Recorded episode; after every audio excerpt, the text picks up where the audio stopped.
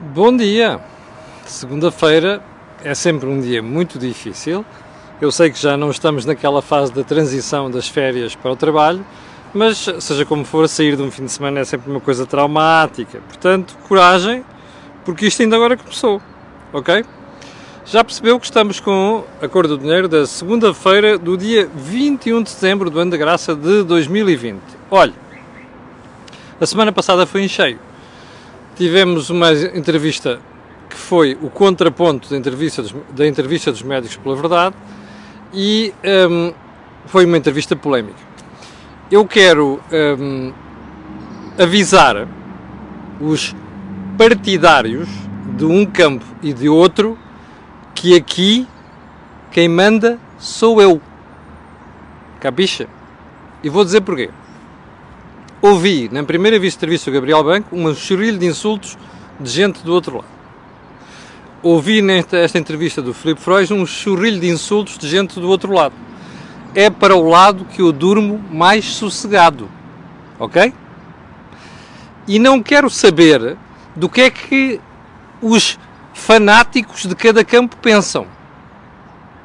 Eu tenho cabecinha, graças a Deus, ando no jornalismo há 32 anos e sei pensar pela minha cabeça. Portanto, a minha função é dar espaço a uns e a outros. Agora, não contem comigo para guerrinhas privadas e de insultos entre um e outros. Entre uns e outros. E não contem comigo, como houve umas fulanas e uns fulanos que vieram aqui, se houver decência, não sei o quê. Ó oh, filhas e filhos, quem manda aqui sou eu. Percebem?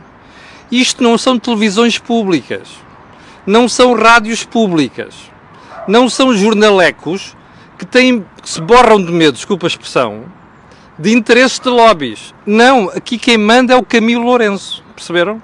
Portanto, eu faço aquilo que quero. E no momento que eu achar que estou a cumprir a minha função, não dou porra de atenção aos fanáticos que estão desse lado. Perceberam ou não? Isto é para aqueles que dizem assim: ah, você deu mais tempo a um ou outro. Desde quando a veiculação de ideias tem a ver com tempo? Primeiro ponto. Segundo, ah, você agora este disse isto, aquele disse. Pá, só responsabiliza quem disse, não é a mim.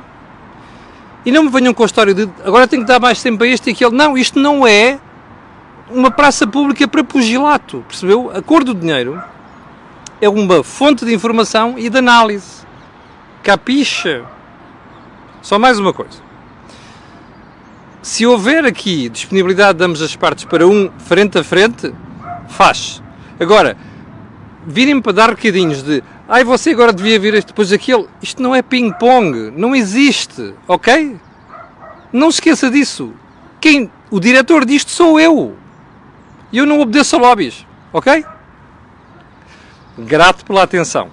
Estão feitos os avisos, ok? Como sabem, eu não tenho medo de palavras.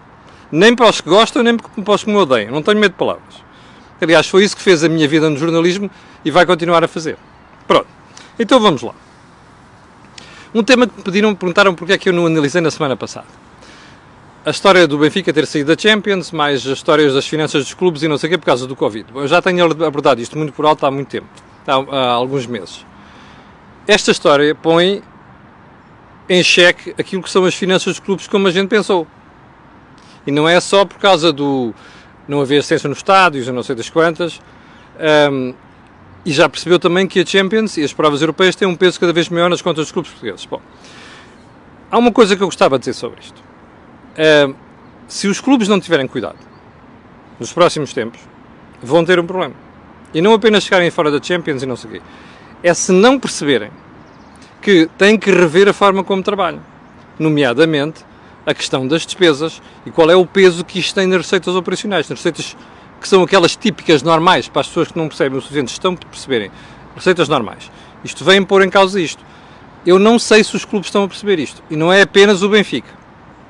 É outros clubes. E, portanto, este alerta tem que ser feito agora porque vai -se iniciar, está-se a iniciar uma nova época. E, portanto, é aqui que os clubes vão ter que fazer correções. Vamos ver se estão a perceber isso porque a alternativa é começarmos a ver já dirigentes a começar a insultar responsáveis públicos e diabo 4. Não me parece ser esse o caminho, ok? Está, está a ver a história de o problema está aqui, mas se eu começar a chamar nomes àquela malta e a tirar as coisas para ali, o pessoal, o pessoal desvia a atenção para lá. Não funciona. Ponto seguinte. Eu não sabia disto e peço desculpa, porque escapa muita coisa, mas tenho espectadores muito atentos. Houve dois espectadores que no fim de semana me disseram assim: Você não comentou que um dos secretários de Estado que saiu foi para, ou vai para um banco de fomento, para o Banco de Fomento, que é o secretário de Estado Alberto Souto Miranda. Eu não sabia disto, pensei que fosse piada. Fui ver e não é. Eu estou, mais uma vez, estarrecido, tal como estive nas semanas anteriores, quando vi pessoas saírem de cargos governamentais para irem para instituições públicas. Sim, Mário Centeno é um exemplo desses. Ok? Diga-me uma coisa.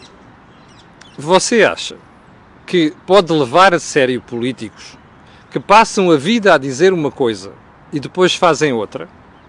Toda a gente vomita transparência.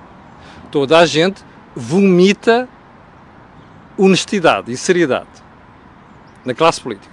E depois você vê governos a decidirem que gente que está em funções públicas no governo à sua volta sai e vai para instituições reguladores, supervisores, bancos. Olha, o Mourinho Félix, que estava na equipa do Centeno, vai para administrador num banco onde Portugal, lá fora, onde Portugal tem uma participação.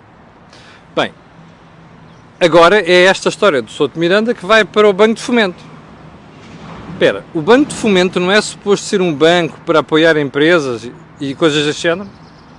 Portanto, vamos meter uma pessoa que estava no governo, que tem uma agenda numa instituição de um banco de fomento. Não fica bem. E agradeço aos dois espectadores que me alertaram para o problema que eu, de facto, escapou. Ponto seguinte. As infecções por Covid-19 estão a aumentar. A linha é esta. Ontem foi um número preocupante. Pelo número, pelo número de pessoas, que, pelas mortes que aconteceram no fim de semana e pelo número de pessoas que estão, o número de doentes que está a crescer nas UCI. Um, isto é um alerta, já percebeu porque é que o governo anda tão preocupado nas últimas semanas e eu desconfio que, como isto vai aumentar muito por força da história do regresso às aulas também, nós vamos ter momentos complicados, porque vai, quando, o que me está a dar a sensação é que começa a voltar o pânico em certos lados, em certas áreas. E isto é mau, porque os governos normalmente assustam-se com o pânico coletivo e às vezes cometem disparates. Já aconteceu isso com o segundo estado de emergência. Vamos ver se desta vez há bom senso para analisar a coisa como deve ser, sem cometer erros que destroem a economia. Ponto seguinte. As sondagens mostram PS, PSD e até o CDS para quedas em alguns casos históricos, como é o caso do CDS. Mostra o crescimento de outros partidos próximos tempos vão ser interessantes na oposição e quem está no governo. Eu acho que António Costa, por trás daquele otimismo irritante, tem razões para começar a ficar preocupado. E a última revelação foi um sinal disso. Eu hei de voltar a este tema noutra ocasião, mas fico com esta. Eu acho que Costa começa a ter razões para ficar preocupado.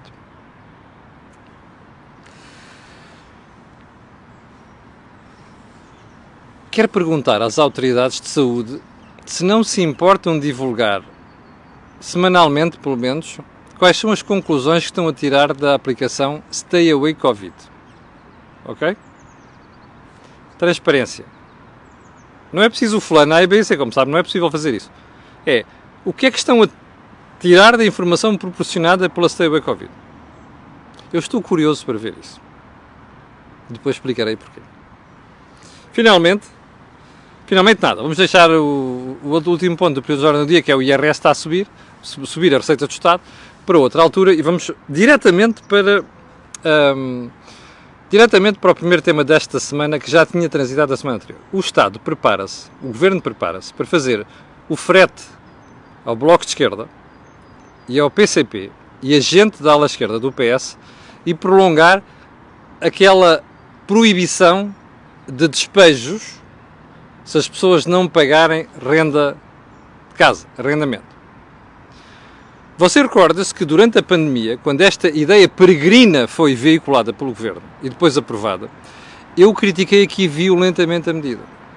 E contei-lhe que falei com vários membros do governo, pelo menos dois, a quem perguntei assim: o que é que vocês estão a fazer?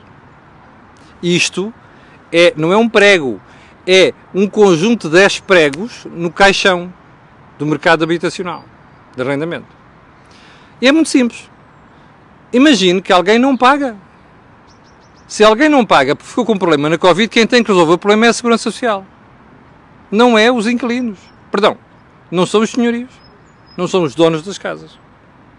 Esta mania que o Estado tem, de governos de direita e de esquerda, de fazer dos senhorios a segurança social dos inquilinos, não só é lamentável, como é preocupante. Porque repare, se você quiser fazer investimento no mercado de arrendamento, quando souber que o governo está a proteger quem não cumpre, a primeira coisa que você diz é estar quieto. Eu não me vou meter nisto. Porque não quero correr o risco de ter que estar a pagar ao banco e depois alguém não me paga a mim e eu fico pendurado. Você dirá, está bem, não todos pedem ao banco. Ah, pois, há outros que têm dinheiro próprio. Ou seja, têm sua, o seu capital próprio para investir. Ora, esse capital próprio tem que ser remunerado. Se o Estado está preocupado com o efeito da pandemia no rendimento das pessoas, no desemprego das pessoas, eu vou informá-lo que está errado. Porque a esmagadora maioria da perda de empregos é na zona dos precários. Não é na zona de quem ganha. Está na classe média. Está a ver? Precários e quem ganha salários mais baixos. Aliás, o IRS está a mostrar isso. O comportamento do IRS. Que é aquilo que eu vou analisar amanhã. Ora, isto é uma medida populista. E vou-lhe dizer o que é. Isto é o efeito do Bloco de Esquerda e PCP no governo, nas políticas governativas. Está errado. O Estado não quer ver alguém despejado, pague, ajude, dê um subsídio à pessoa. Não obrigue o senhorio a fazer de conta que aquilo, que ele é segurança social, percebe? E que corre o risco de ficar, imagine, sem 100 meses de renda. Bom, segundo ponto. Hum, já lhe expliquei, isto é dar cabo do mercado de arrendamento, de habitação, isto é cortesia da ala esquerda do PS, aliás, eu sei que há gente do governo muito incomodada com esta medida e ficaram, ficou ainda mais incomodada com este prolongamento, o que é bom sinal. É pena é que se calhar não devia dizer isto, mas se calhar é pena que as pessoas não saiam do governo. Eu se estivesse num governo e alguém fizesse isto, juro-lhe, nem esperava, era, era no mesmo dia pirava-me, porque isto, chama-se isto, criar um problema a médio prazo. Para o governo, perdão, para o país. Bem, terceiro ponto. Vamos a uma entrevista interessante do fim de semana, que eu vou deixar uma parte dela para amanhã, que já sei que hoje não temos hipótese nenhuma de terminar o, a análise. Nazaré da Costa Cabral. Presidente do Conselho de Finanças Públicas. Como sabe, eu tenho elogiado aqui a postura do Conselho, mesmo depois de ter saído a Teodora Cardoso, ter entrado a Nazaré Costa Cabral. Uh, ela deu uma entrevista interessante onde fez uma série de alertas. E esses alertas sobre o comportamento da economia, das finanças públicas, vou deixá-los para amanhã, para análise. Mas vou deixar para hoje um ponto fundamental desta, dessa conversa dele. E qual é esse ponto fundamental? Olha, eu vou-lhe dizer. É quando o jornalista diz assim: Bom, ela já explica que está um problema com as finanças públicas, a receita a cair, a despesa a subir. Eu quero só recordar-lhe uma coisa, ok? Você que está aí distrito. A despesa vai aumentar no próximo orçamento de forma automática. Automática, já não é hipótese mexer aquilo. Quase 900 milhões de euros. Só com atualizações, de, massa salarial, mais progressões das carreiras. Ouviu bem? 900 milhões de euros. É quase um ponto e meio de subida do IVA no espaço de um ano. E o jornalista pergunta assim à senhora: há margem para novos impostos? E a doutora Nazaré Costa Cabral diz assim: a criação de um tributo excepcional de combate aos efeitos mais nefastos da pandemia sobre as contas públicas pode ser pensado. Isto parece uma. Acho que é anástrofe que se chama, não é? Mas pronto, vou deixar o português de lá. Um tributo sobre determinado tipo de ativos financeiros, até dá sugestões, de natureza temporária e excepcional e direcionado aos contribuintes que pudessem ajudar nesse esforço de solidariedade nacional. Mas não me parece que seja o caminho que está a ser pensado. Espera aí. eu estou a ouvir a Presidente do Conselho de Finanças Públicas a dar um recado ao Governo para criar um novo imposto. É isso? Eu sei que ela está a falar no imposto excepcional. Primeira pergunta que eu tenho para a doutora Nazaré, a quem tenho elogiado nos últimos meses, é: Ó oh, minha senhora, porquê é que a senhora não faz uma sugestão ao Governo é tenha cuidado com a despesa? Olhe, podia começar por dizer assim: essa maluqueira de andarem a mexer nas pensões a torto e a direito e reduzirem a, penalização porque, entretanto, em certas regimes, podia começar por aí. Podia começar por dizer, quando o Estado mexe nas progressões das carreiras, na massa salarial, isto é despesa rígida, vai-se repetindo todos os anos. Devia ter havido cuidado. Ela não disse isto na parte anterior da entrevista. É o que eu vou dizer, repito, vou voltar isto amanhã. Diz assim: não, cria-se um imposto excepcional. Espera aí. Eu não quero impostos excepcionais. Percebe? Não faz o mais pequeno sentido. Eu não quero que de hoje para amanhã haja responsáveis que me vêm dizer que a solução para o problema das finanças públicas é mais impostos. Percebe? E, sobretudo, não quero a presidente de um órgão fundamental, que é o Conselho de Finanças Públicas, que visa fiscalizar a política orçamental em Portugal. É um órgão criado por decisão da União Europeia, a vir dizer que nós precisamos de mais impostos. Primeiro recado para a doutora Nazaré Costa Cabral. Eu sei que há gente que vê isto lá do CFP e espero que lhe transmita este recado. Nós não temos que levar com novos impostos e muito menos excepcionais. Primeiro ponto. Segundo, a senhora sabe que a carga fiscal está em máximos históricos. Quase 35% do produto interno bruto. Ora bem, quer pôr mais carga fiscal acima dos portugueses e das empresas? É isso? Já agora, só mais uma coisa. A doutora Nazaré Costa Cabral tem memória. E ela sabe que Portugal é um país que adora falar em impostos extraordinários, transitórios, que depois, adivinhou, se tornam definitivos. Eu vou dar-lhe só um exemplo. Durante o período da Troika, em 2013, 31 de dezembro de 2013, até me lembro da data, o governo criou uma contribuição extraordinária sobre o setor energético. A GALP, a REN, a EDP, para pagarem aquilo. Foi uns protestos desgraçados, uns disseram que não, outros disseram que iam ao patrimonial e foram mesmo para patrimonial. Muito bem. 2014, entrou em vigor 2014, 2015 mudou o governo, eleições. Ah, mas a contribuição extraordinária de solidariedade sobre o energético manteve-se 2016, 2017, 2018, 2020 e eu vou postar consigo que vai, vai manter em 2021. Oh, doutora Nazaré Costa Cabral, a senhora está a ver qual é o problema dos impostos extraordinários? Excepcionais? É este. É que depois se tornam definitivos. E sabe porquê, doutora Nazaré Costa Cabral? Eu explico-lhe, a senhora sabe. Está a fazer política, mas a senhora, como presidente de um CFP, de um órgão de supervisão e regulação e fiscalização, melhor dizendo, não pode fazer fretes ao governo. Nem este, nem nenhum. E sabe porquê é que se torna definitivo? Senhora Presidente do CFP, por uma razão muito simples. Porque o governo vai aumentando continuamente a despesa, percebe? E depois não tem forma de financiar. E aquilo que é forma de um imposto extraordinário torna-se definitivo. Portanto, o que é que a senhora quer? Está a sugerir a criação de um novo imposto que é para daqui a quatro anos estarmos a dizer então não vão abolir e o governo faz um manguito, desculpe uma expressão, a, a, a, o gesto do Bernal Pinheiro. Aos portugueses diz assim, não, é preciso manter porque é um esforço de solidariedade. É para vão para o raio que os parta, desculpem a expressão. Eu, como contribuinte, como cidadão, não tenho de aturar isto, percebe?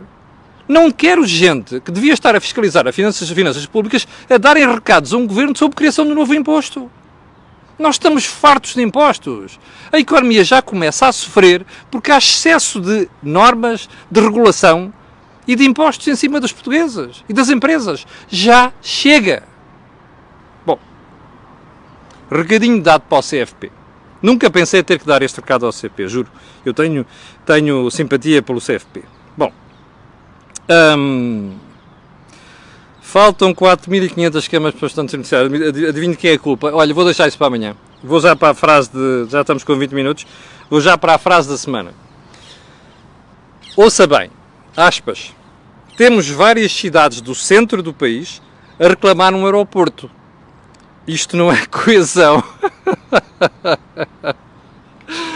Anda a brunhosa. Ministra que tem aquela questão da coordenação regional e não sei o quê. Oh, doutora Ana Brunhosa, esta conheço eu, pessoalmente. Desculpe lá, mas a senhora é ingênua. Acha que os autarcas do país e alguns idiotas regionalistas estão preocupados com a coesão territorial? Não estão, doutora Ana Brunhosa. A senhora sabe isto muito bem, a senhora trabalhou numa CCDR. A senhora conhece o interior. Esta gente não está preocupada com a coesão.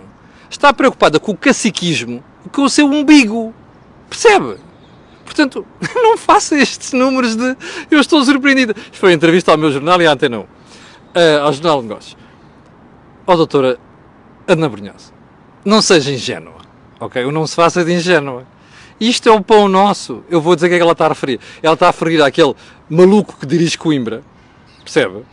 E estou a referir a outro maluco, entre aspas, maluco é entre aspas, não é? dirige Leiria.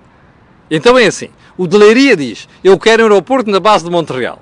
E o de Coimbra diz, eu quero um aeroporto, aeroporto na zona centro. Epá, estes gajos são malucos, os autarcas são malucos, percebe? Porque dizer que é preciso criar um aeroporto aqui, depois outro ali, daqui a pouco achamos o país de aeroportos. Quem é que paga? Olha, paga o mesmo pagou de Beja até ali às moscas. Doutora Ana Brunhosa, esta gente não está preocupada com a coesão, está preocupada com o seu umbigo, com o caciquismo e com o regionalismo, percebeu? É só isto. Olha, ficamos por aqui. Eu voltarei amanhã às 8 da manhã, às não sei quantas pessoas é que estão a ver, confesso que às quase, não, 6.200 pessoas estão a ver, eu quero agradecer a sua paciência. A estas outras pessoas que vão ver, eu vou pedir, quero pedir aquilo que peço sempre, que é colocarem um gosto e fazer partilha nas redes sociais. Já sabe porquê? Aquilo que você ouve aqui, não ouve mais sítio nenhum. Eu voltarei amanhã às 8 da manhã e não se esqueça, a semana vamos ter tudo, entrevistas, Mel Talks, vamos ter uh, o Think Tank e se calhar ainda vamos ter uma surpresa. Eu hoje ainda vou ter mais uma surpresa para si no campo de Deals on Wheels. Obrigado, com licença, e até logo, ou então até amanhã às 8.